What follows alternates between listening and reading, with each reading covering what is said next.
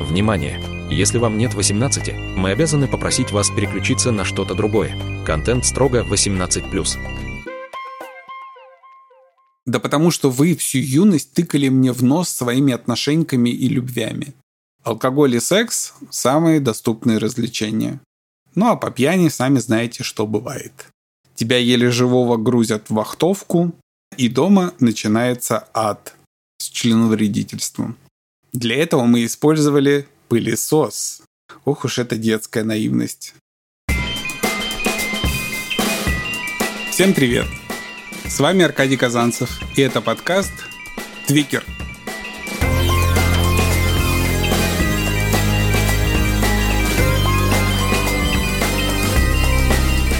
О моем квир-опыте, о решениях и их последствиях. Откровенно и без купюр. Возвращением в мир Твикера. Приветствую старых знакомых и новых слушателей – Надеюсь, вам не придется скучать. Ползем дальше. В седьмом классе я задружил с двумя пацанами, которые жили не очень далеко от меня. Они оба перевелись из другой школы и переехали в новый дом поблизости. Один попал в мой класс, Серый, привет, а другой был его соседом и учился с нами двумя классами выше. Вадик, привет. Серому часто приходилось сидеть с младшей сестрой, поэтому мы нередко зависали у него. Разговоры по большей части были неинтересные для меня. Они фанатели от футбола и слушали какой-нибудь фристайл или группу Нэнси, и это все было ну совсем не мое. Но у них обоих было отличное чувство юмора, поэтому мы все равно находили о чем поржать. Короче, нам было норм. А они при любой возможности были рады завалиться ко мне. У меня же был комп, но это получалось только тогда, когда Серому не надо было сидеть с сестрой, что было редко, либо когда моя мать уезжала в командировку. И тогда можно было отпроситься ко мне с ночевкой, что было еще реже. Отпрашивать их приходилось мне самому. Меня вообще всегда любили родители одноклассников. Я был практически отличником, ну, по всем предметам, кроме физры. У меня был отлично подвешен язык, и я умел подстроиться под разные темпераменты. Викер я или кто, в конце концов. С кем-то из родителей надо было быть покорным и робким, ну, типа не ночевать же мне одному, ну, пожалуйста. С кем-то красноречивым и напористым, демонстрируя, что я подойду со всей ответственностью к защите их драгоценного дитяти. Короче, отпускали ко мне практически всегда.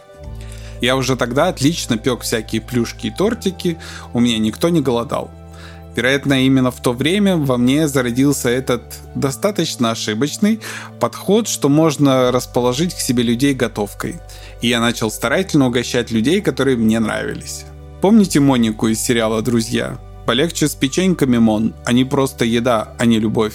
Вот это как раз мой случай. Да я и сам старательно налегал на сладкое, Постоянный фоновый стресс требует, сами понимаете. Наш погреб был забит ягодами и соленьями. Никогда не понимала, чего мои одноклассники так прутся от маминых соленых огурцов.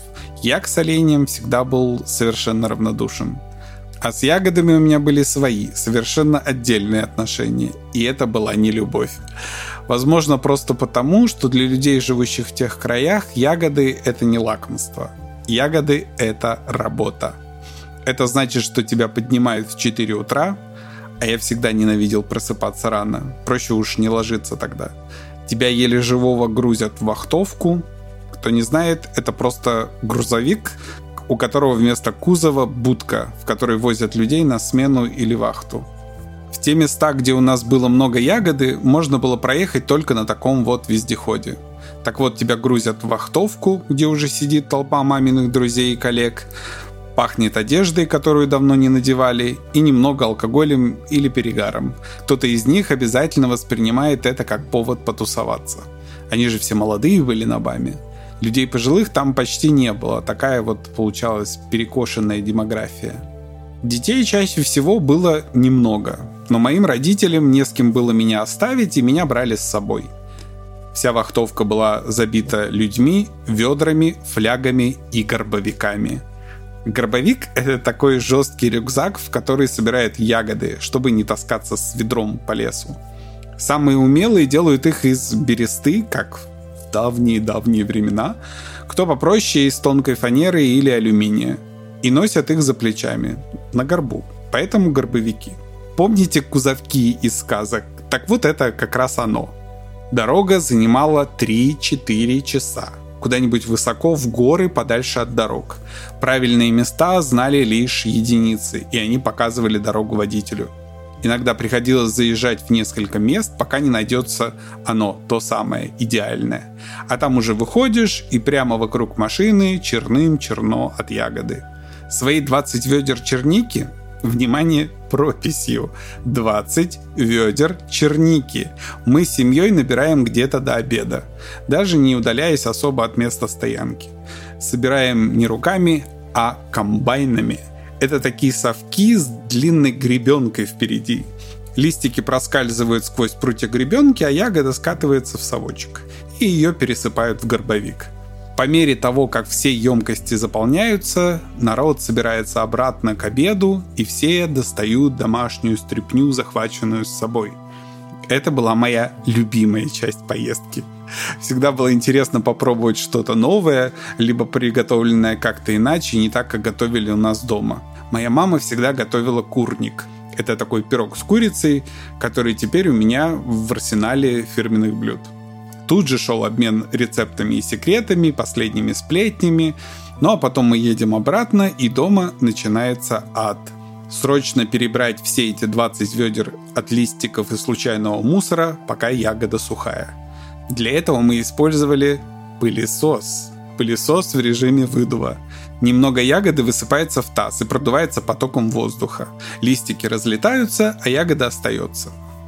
Одному мужику, который работал на местном аэродроме, в шутку как-то посоветовали разложить собранную ягоду под прогревающийся вертолет.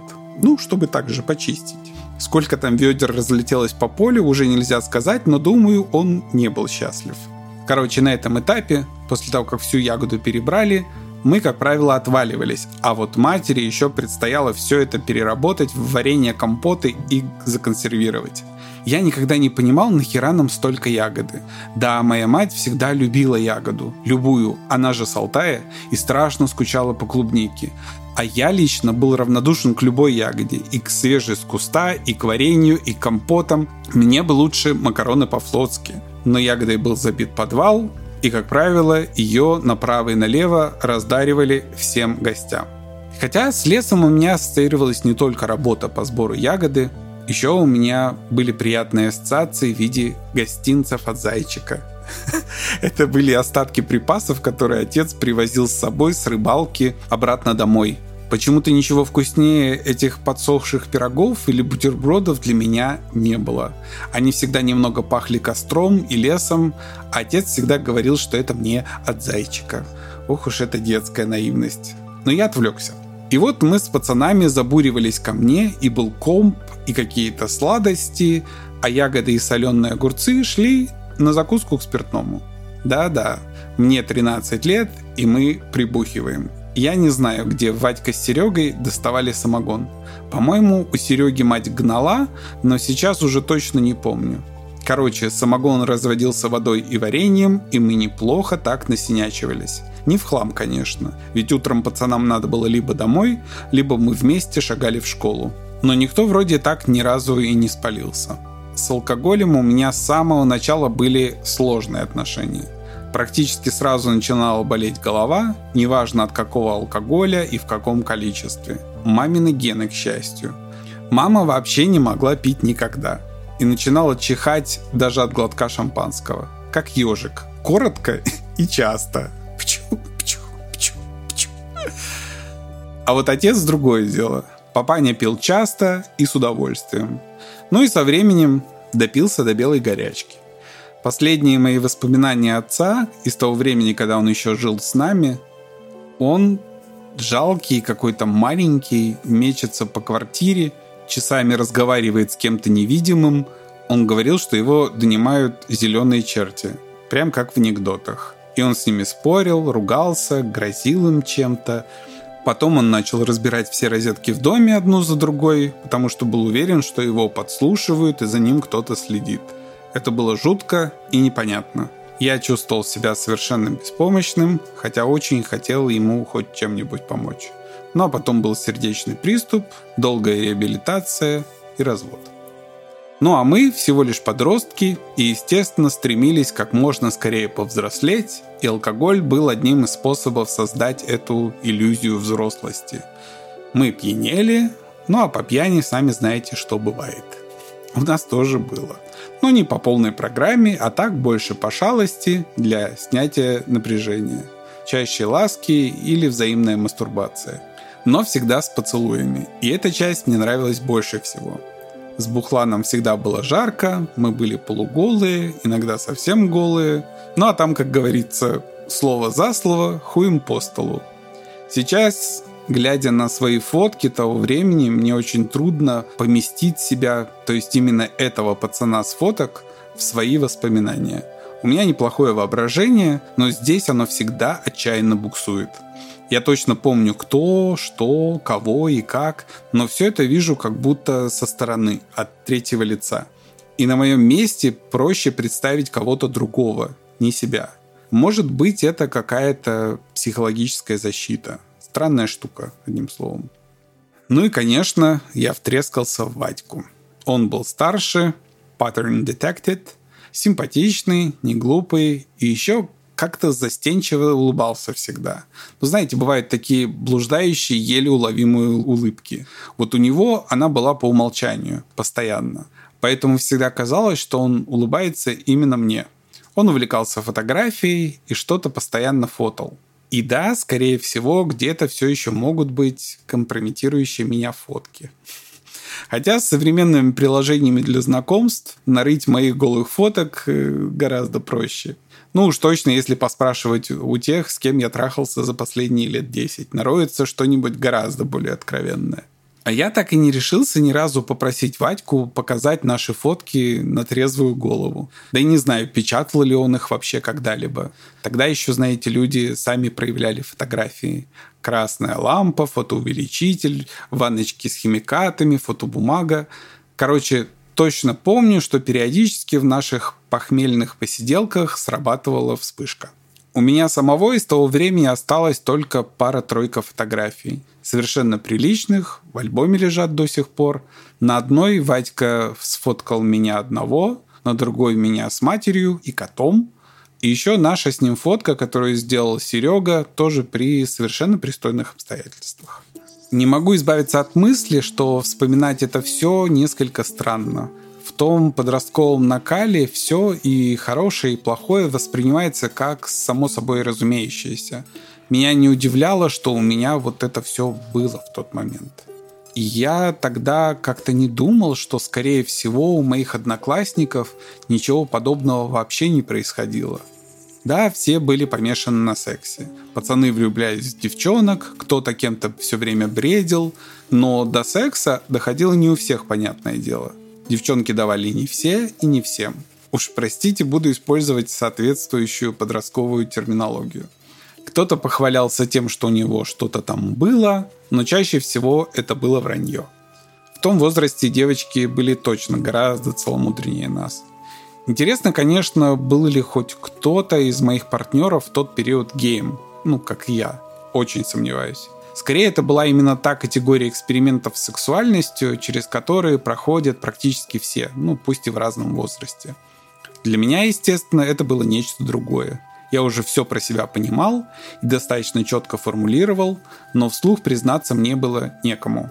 Я думал, что я один там такой – что тоже достаточно распространенно, согласитесь.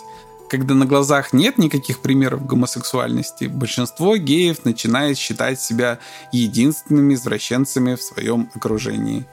А еще не забывайте, что в нашем поселке было смертельно скучно.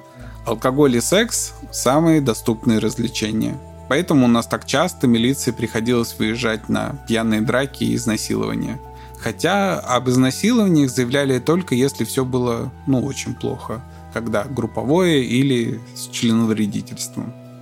Мы не дебоширили на пьяную голову, но как-то завалились к Димке, которого знал Серый. Это был пацан из другой школы, и, возможно, поэтому мы почему-то совершенно не стеснялись при нем дрочить друг другу и имитировать секс. А может быть, это все был алкоголь виноват. Ведь от него почти у всех слетают тормоза. Димка смущался и стеснялся присоединяться, хотя Серега ему настойчиво предлагал. Кто-то обязательно скажет, что это все потому, что он мало выпил. Но если серьезно, я не считаю сейчас, что мы вели себя правильно. Человек, в котором нет любопытства к однополому сексу, не должен оказываться в подобных ситуациях. Я не отношу себя к людям, которые считают, что натуралов не существует, бывает просто мало водки. Это миф. Но Серега был слишком бесцеремонен, а мы попросту вели себя отвратительно. И вообще в Сереге всегда чувствовался какой-то вызов. Он делал все будто наспор – он и выпивал, и занимался сексом с каким-то остервенением. И это немного пугало. Батька же был более нежным и внимательным, или рассудительным. Но и его зацепляло это Серегино остервенение. Он, казалось, ловил себя на мысли, что не дотягивает до Серегиного уровня эмоциональности или куража, или страстности, не знаю.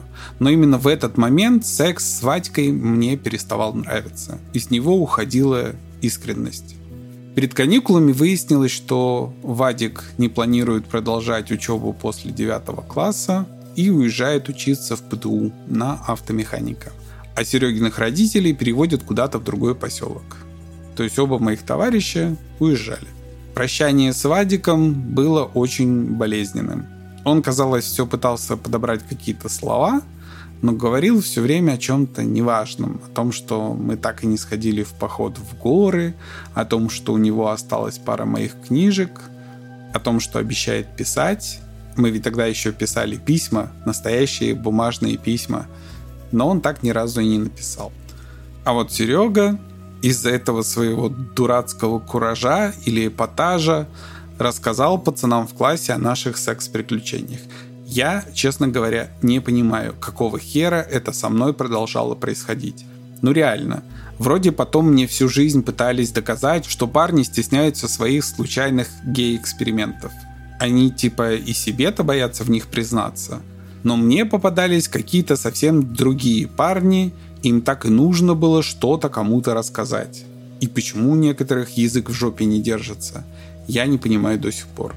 Вроде бы у Сереги не было причин мстить мне за что-либо. Я вообще не понимаю, какими словами можно описать одноклассникам нашу историю и в какой ситуации. Типа сидят они такие на перемене, и Серега вдруг «А знаете, мы тут трахаемся с пацанами периодически». Так что ли? Я не знаю, это был какой-то бред. И этот бред случился со мной не один раз. А я уже не был совсем мелким, как в истории с Витькой. Мои одноклассники тоже не были. И списать все это на детские глупости было уже невозможно. Реакция была откровенно агрессивной. Пацаны собрались после школы и позвали меня на разговор. Формулировка была «ты здесь учиться не будешь. Если останешься, будет хуже». И пообещали обо всем написать матери и учителям, если я останусь в классе. Старые советские традиции доносов и анонимок, похоже, передаются генетически – Пионерия и комсомол скончались, но вот партсобрания в мозгах поселились надолго. Где-то они продолжаются и сейчас. Я был в ужасе, совершенно не представлял, что делать. Я сказал матери, что хочу перевестись из этой школы. Мать ничего не понимала, ведь я отлично учился, меня любили учителя, я сам был очень привязан ко многим преподавателям. Но мне пришлось занять жесткую позицию – либо я перевожусь в другую школу, либо вообще учиться не буду. Но в этой школе я не останусь в любом случае. Мать пыталась меня отговаривать и вразумлять, но я уперся, и ей ничего не оставалось, как смириться. Мы забрали документы и подали в другую школу, которая была очень далеко от дома. Теперь мне предстояло каждый день ходить через пол поселка на учебу. И все из-за блядского секса. Точнее, из-за моего безудержного блядства. Кто-то обязательно скажет, ну, сама виновата. Сидел бы тихо и не отсвечивал, и все было бы ок. И какая-то часть правды в этом есть. В этот раз мне действительно уже сложно было полностью винить кого-то другого. Я сам не был осторожным и опять подставился. Но об осторожности забываешь, когда с кем-то ты можешь быть самим собой. Ну хотя бы отчасти. Ну вот вы в состоянии не отсвечивать, когда в моменте все вроде отлично складывается. Неужели вы рассудочные и предусмотрительные 24-7? В тот момент я отчаянно завидовал тем, кто влюблялся в девчонок и с гордостью рассказывал о первых поцелуях и о том, как они тискались где-нибудь в раздевалке спортзала. Их всех расспрашивали с интересом и неприкрытой завистью. И не то, чтобы мне очень хотелось кому-то что-то рассказать. Просто сама гипотетическая возможность этого казалась такой успокоительной. Когда долго носишь в себе что-то, оно начинает жрать тебя заживо. Поэтому меня, вероятно, так триггерит сейчас, когда говорят, а зачем вам афишировать, что вы геи? Ебитесь тихонько по домам и все. Да потому что вы всю юность тыкали мне в нос своими отношениями и любвями. Да и до сих пор тычете. Просто не замечаете этого. А мне тогда светило только то самое «пожалеешь, если останешься». Если, точнее, когда правда обо мне опять выползала на поверхность. Да, сейчас в Москве я уже не чувствую такого прессинга. На днях буквально я гулял ночью с собакой, и у бара сидела группа из двух парней и девушки, они были веселые и выпивали. Заведение уже закрылось, и это, скорее всего, были сотрудники. Они помахали мне и позвали присоединиться. За какую-то долю секунды в моем мозгу возникло это привычное вранье.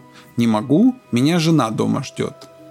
И мне стало так противно, я взял себя в руки и спокойно сказал, я бы с удовольствием, ребят, но меня дома ждет бойфренд. И мы с собакой пошли дальше. И вроде бы хорошо, я почувствовал себя лучше. Но ведь я все равно не задержался настолько, чтобы увидеть их реакцию. Я сразу отвернулся и ушел. Она, возможно, была совершенно нормальной, не исключено. Это Москва все-таки. Но это лишь означает, что я все еще не очень хочу узнать, какая будет эта реакция. Просто не хочу гадать, хорошая или плохая. Ну и не забываем, что Москва и Питер это лишь 10% населения. А как там у остальных 90%? Они также спокойно могут сказать что-то подобное нетрезвой компании ночью. Они также чувствуют, что большинству пофиг в этом городе, поселке, деревне, нужно подчеркнуть. Очень сомневаюсь. Я слишком долго жил в подобных местах. Я знаю, как там всем до всего есть дело. Ну а что там наш твикер? Чтобы не заканчивать на совсем траурной ноте, тем летом перед новой школой я открыл для себя дискотеки.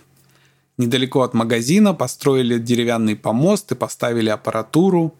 Поздними вечерами я вылезал из окна, чтобы пробраться туда – там все были старше меня, и я никого не знал.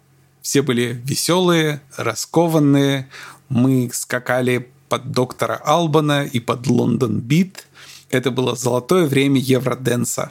It's my life, I've been thinking about you и тому подобное. Новая музыка, такая не похожая на нашу. Как-то раз начался дождь, и те немногие, кто не спрятался, прыгали босиком на этом дощатом танцполе – это был кайф.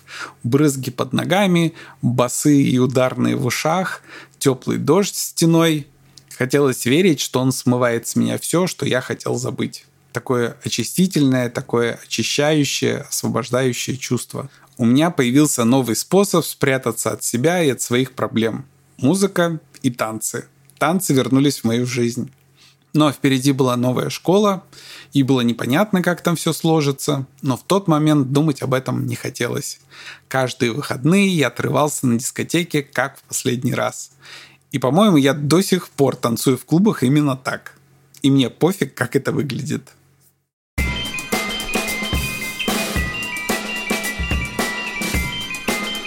Ну, на этом все. До следующего раза. Берегите себя и принимайте правильные решения. Комментируйте, задавайте вопросы, подписывайтесь, обсуждайте с друзьями и приходите еще. Спасибо, что слушаете, спасибо за поддержку, за фоновую музыку и заставку, спасибо Сергею Христолюбову. Обращайтесь к нему, если вдруг кому надо, он крут. Он есть во всех соцсетях. Этот подкаст доступен практически на всех популярных платформах. Единую ссылку вы можете найти в моем фейсбуке или инстаграме.